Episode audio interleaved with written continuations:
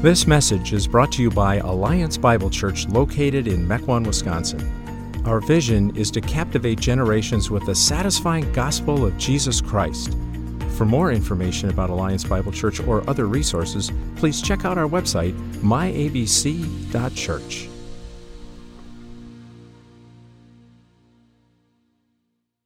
You know, if there's one difficult reality that I think has really been driven home during this COVID 19 experience, it's that scarcity is scary.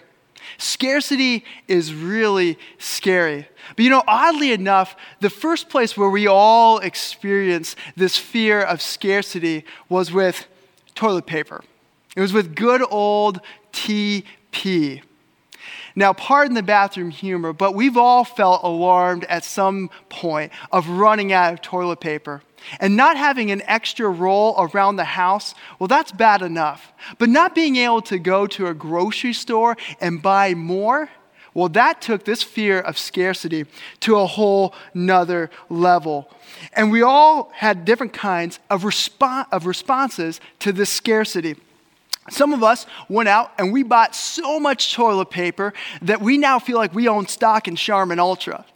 Others of us went to the internet to complain about people buying too much toilet paper. And still others of us bummed toilet paper off of neighbors and relatives that had bought too much. Now, although the fear of scarcity around toilet paper was somewhat humorous, the shortage of hospital beds, the shortage of ventilators, face masks, face shields, the shortage of test kits, of money, of jobs. Well, those scarcities, well, they were just scary. They were just frightening. And as we got more and more caught up in those fears, do you know what followed again and again? Anger. Anger tends to follow fear around like a shadow. Certainly, fear isn't the only source or cause for anger, but it's definitely a chief offender. See, what you and I tend to do when we get scared is we try to control things. And this happens with you and your kids and you and your boss. We try to control things when we get scared. And that control might look different from situation to situation, but when we feel threatened or we see our control failing or we realize that our typical means of controlling a situation just aren't working, oftentimes our fear flips to anger. And you can see that kind of anger being driven by fear all over the place right now. But honestly, we don't need to see it or hear about it to understand it, do we?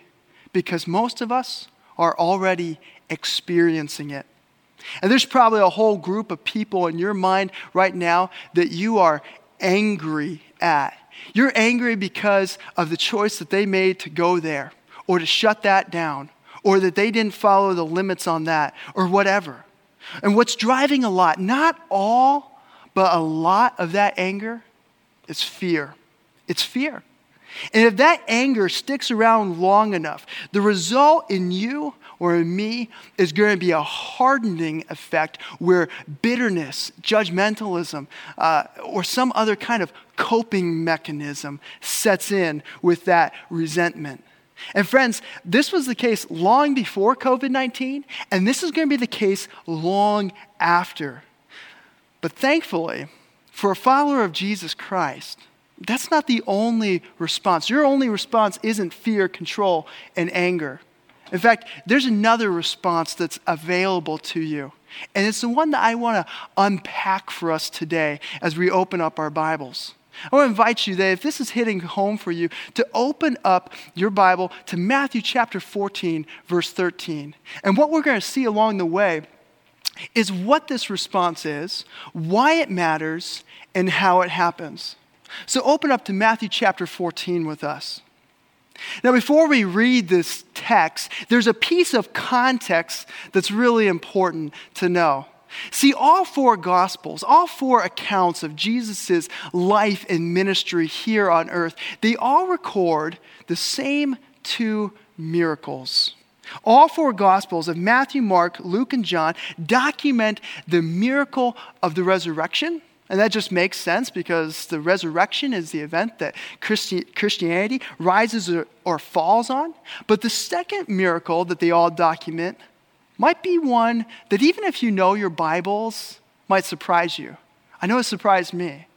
And this miracle and the fact that it's recorded by all four Gospels, that really underscores its importance as we look at it. And it's the one uh, that we see in our passage today. So take a look at it with me in Matthew chapter 14, beginning in verse 13. Says this Now, when Jesus heard this, he withdrew from there in a boat to a desolate place by himself. Now, hang on. What is it that made Jesus want to get in a boat with his disciples and go out into the middle of nowhere?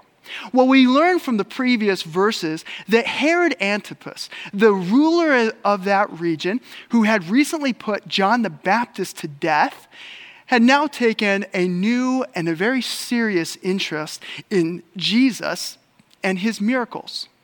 And so, with this added political tension, and having been exhausted by serving the crowds night and day, Jesus sought rest and solitude.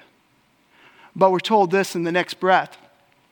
But when the crowds heard it, they followed him on foot from the towns. When he went ashore, he saw a great crowd, and he had compassion on them. Circle that. Next.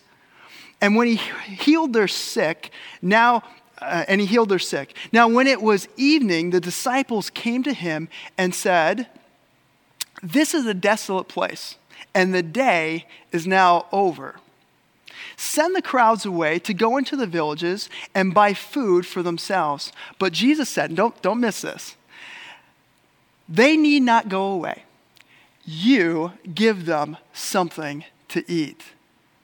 Now, make sure you catch what's going on here. With tensions high and energy low, Jesus chooses to show compassion on the crowds. And then hours later, with time running out, the disciples come to him and make a suggestion. They uh, realize that, that everybody has to travel by daylight and people are getting hungry. And so they encourage Jesus to do the logical thing that he oftentimes did, which was to dismiss the crowd so that they would have enough time to go and get something to eat before before the day was over. But Jesus, when resources are low and hunger is high, calls on the disciples to instead feed the crowds. This is a shocking uh, suggestion, a shocking command to a very logical suggestion and solution. Being in ministry for uh, uh, almost a decade now, I've had to be involved in feeding hundreds of people several times. And I can tell you this I hate it. It takes all kinds of planning and organizing and preparing and, and getting ready to be able to feed hundreds of people. So I can't imagine the kind of efforts that it would take to feed thousands. In fact, what we find out from the, a couple verses later on this passage is that there were, that there were at least 5,000 men alone not including women and children. So there's probably a crowd of 10 to 20,000 people total. Oh, and by the way, it's four o'clock and you're in the middle of nowhere. This is literally an impossible task, and it's Jesus who's giving it to them. Don't ever say that God won't give you more than you can handle, because He will. Definitely, Jesus promises, we're t- promised in the scriptures, that we will never be tempted to sin beyond what we can bear. But God will most certainly call on you and I to go way beyond our limitations out of obedience to Him. And that's what the disciples are being called on to do. And so, what would you do if you're one of the disciples? Well, when your boss hands you an impossible task, it probably deserves an impossible solution. Verse 17, we see, they said to him, We have only five loaves here and two fish. And he said to them, Bring them here to me. Then he ordered the crowds to sit down on the grass, and taking the five loaves and two fish, he looked up to heaven and said a blessing Then he broke the loaves and he gave them to the disciples, and the disciples gave them to the crowds. And they all ate and were satisfied. And they took up 12 baskets, one basket for each of the 12 disciples, full of broken pieces left over. And those who ate were about 5,000 men, besides women and children. Now that's a miracle. That's a major miracle. And this miracle, like the rest of the miracles that we have in the gospel, they're recorded for the purpose of confirming Jesus' identity and message. That's their primary function. And the way that Matthew lays out this miracle, the primary audience for that confirmation, for that teaching about who Jesus is, was the disciples. This miracle were, was meant to teach them something about who he was. That in the midst of exhaustion and being out in the middle of nowhere, that in the face of a crowd of needs, that Jesus, this Jesus who responds to with compassion, even when tensions are high and supplies are low, that this Jesus was offering a teaching to his disciples and to us today about who they're with. And we need to see this. We need to realize who we're with when Jesus takes you and I and puts us into a crazy situation out of his compassion. That we better know who we're with, and we need to internalize the reality that we are walking with a God who isn't limited by our limitations. Let me say that again so none of us miss this. God isn't limited by our limitations. That's the God we're with. That's the example that Jesus set for us here with the example that he modeled. And so when we consider what is our response to the fear of scarcity in this season, as a follower of Jesus Christ, our response isn't fear, but faith. Not fear, but faith. Because we are walking with a God who isn't limited by our limitations. Gang, think about it. You are literally with a God who invented the immune system and defeated death. You serve a God who raises up and tears down nations as he chooses. You are uh, walking today with a God who sovereignly knew that this situation was going to come and who allowed it to come your way. He's not surprised by any of the things that are going on. You are with a God who is able to provide for anyone, anywhere, anytime. That's who you're with. And because that's who He is, think about all of the limitations of this situation that didn't limit Him. He wasn't limited by the number of people who had a problem. He wasn't limited by the position of the sun, the time of day it was. He wasn't limited by the preferences of the people. He wasn't limited also by the portion that the disciples brought him or the personal faith of the people or the disciples. And he also wasn't limited by the political tensions he was under. None of those things limited him. And none of our problems, our situations, our sicknesses today limit him either. None of the shortages or scarcities that we're experiencing limit him. And if we know that, if we believe that that's who we're walking with, then let me ask you what are you scared of? What are you afraid of? I don't ask that to make light of our fears. Uh, or to uh, uh, write off the hardships and problems that you and I are facing and trying our best to handle. They're real, they're genuine, they're hard. And because they're real, our response to them really matters. And that's why we need to know what a different response, other than fear, control, and anger, looks like. So that we can trust His plan for us and for everyone else. Now, before you're tempted to maybe write off the rest of this message because you're somebody who knows that God is all powerful and that He can't possibly be limited by you and I, I want to point out that in all of the Gospels, not only do they record this miracle, but in all the Gospels, they also later on record a comment about it. All of them point out uh, from Jesus' own lips how the crowd or the disciples, they missed the point of the miracle. All of them missed or forgot or didn't understand the point of this miracle every time. So, friend, I want to encourage you to realize and not underestimate how easy it is to simply forget or misunderstand who you're walking with as a follower of Jesus.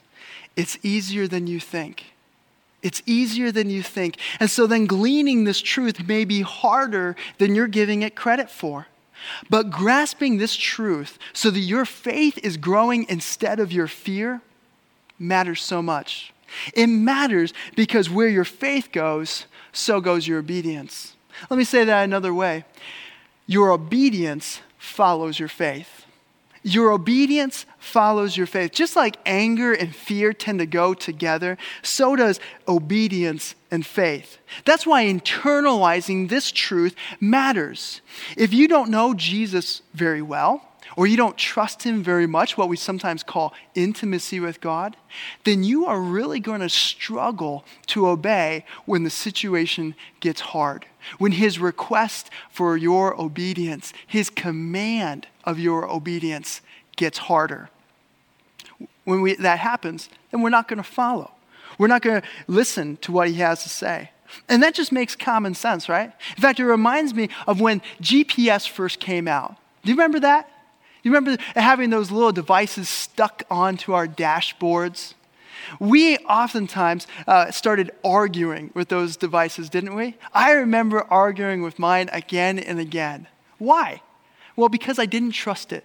There had been stories of people blindly following their GPS device right over a cliff or something like that. But as time went on and things got better, you know what? I learned to trust it. I learned to have faith in it. And today, I barely leave home without plugging in my destination first. That's how much I trust it.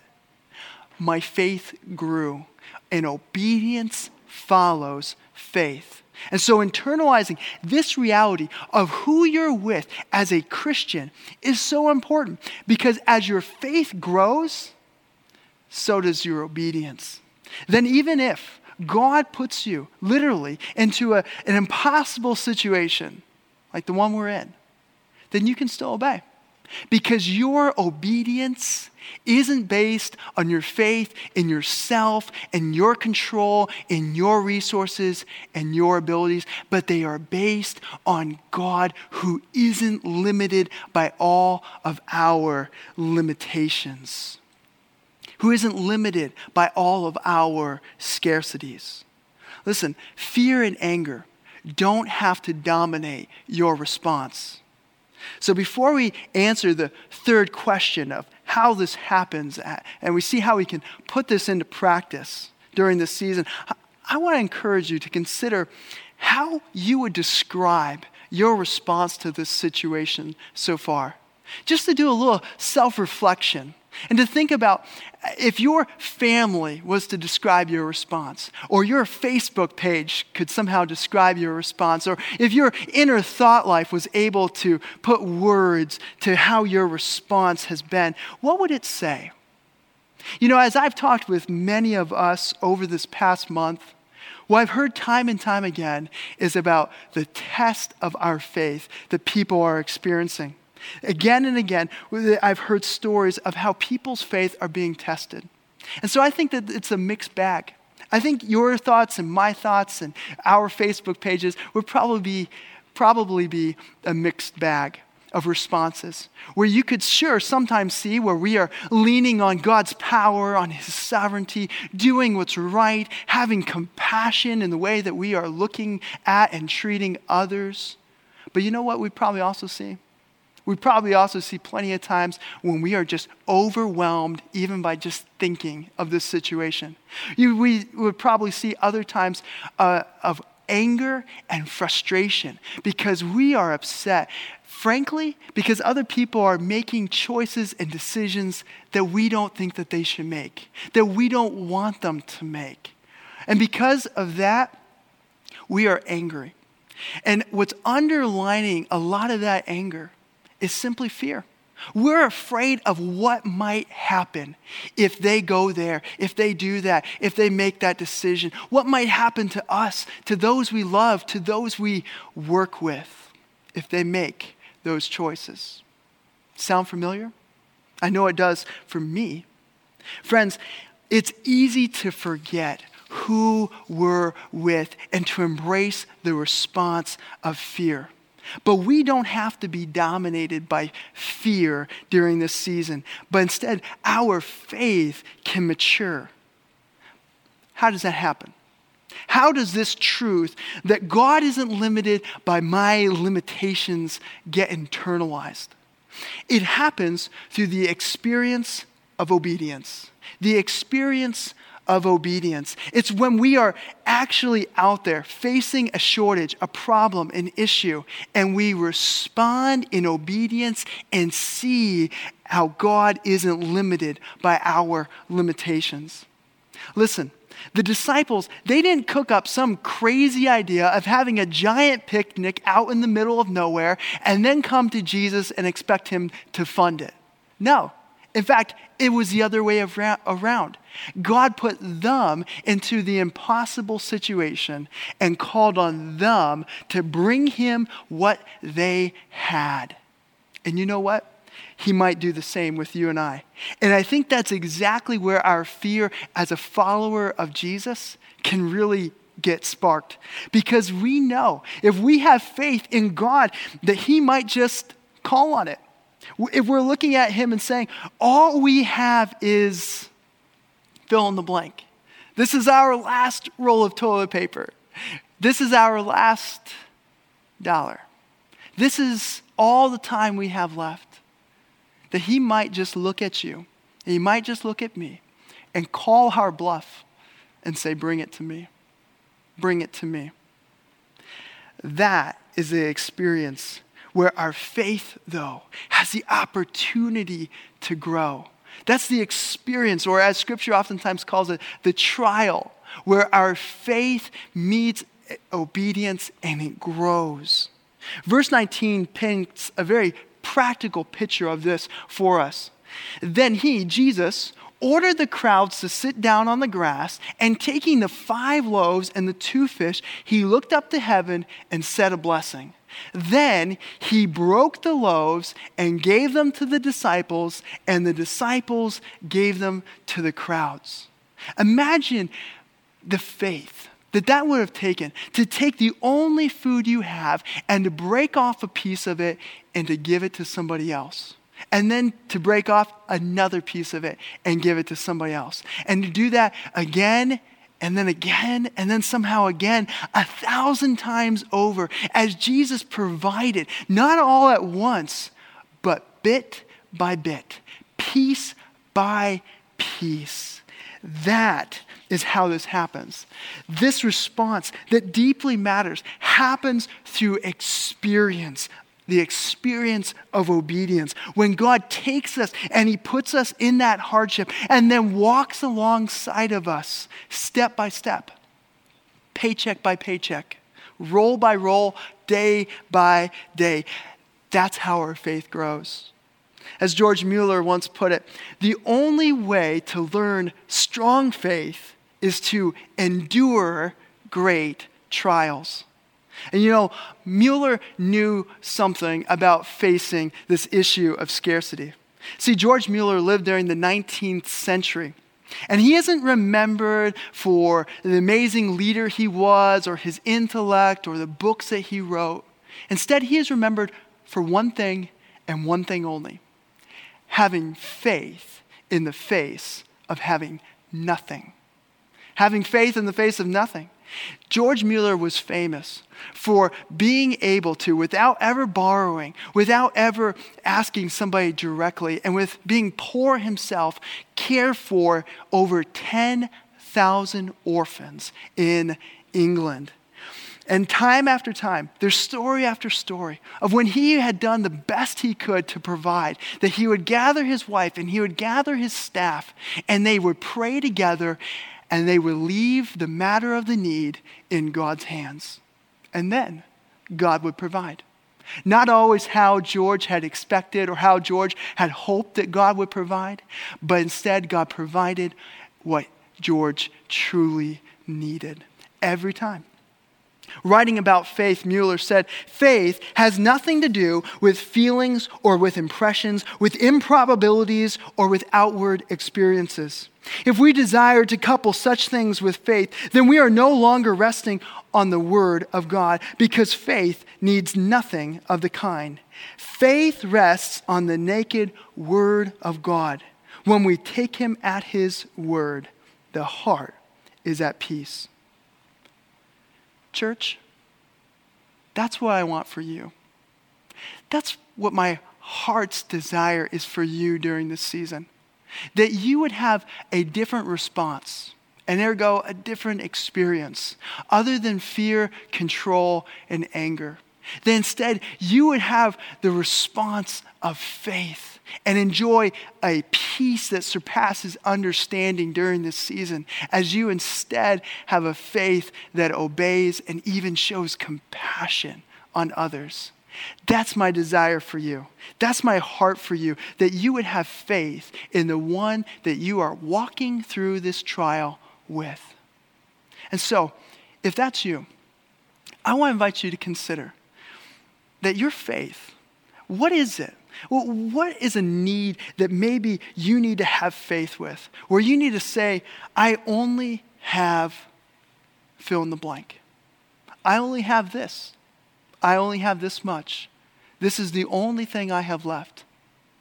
What is it? What is it that God is calling on you in the midst of this season to have faith and obey?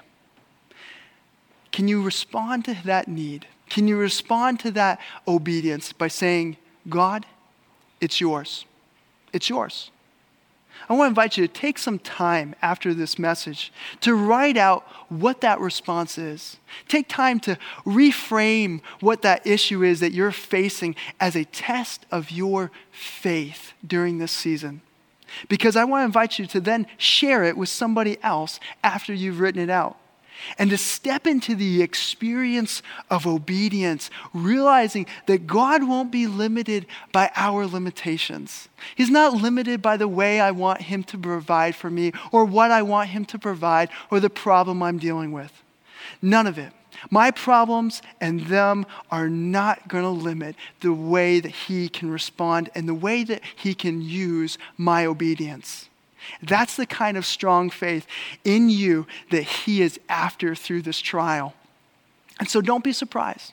Don't be surprised then. If after this season of faith and obedience, if you, like the disciples, don't walk away with a basket full of rewards and reminders that God isn't limited by our limitations. And that the greatest reward that you get to enjoy and that I hope I get to enjoy is faith instead of fear. Amen? Will you pray with me? Father in heaven, we thank you for meeting us here in the midst of this trial. That in the midst of us having less or us feeling like we have nothing, that you are meeting us here. That in your compassion and your sovereignty, you knew that we would be right here. And God, I ask that you would, through this, build our faith, that we would still obey, that we would still do what is right, and to come to you. For some of us, God, I realize that this might be a time when we are coming to you, and what we need to say is, God, I only have my heart. But God, that's all that you're asking for. Some of us need to come to you and offer our heart and soul to you for the first time, to invite you to come in to forgive all of the brokenness, all of the sin that we've accumulated, and to become our Jesus, to become our Savior.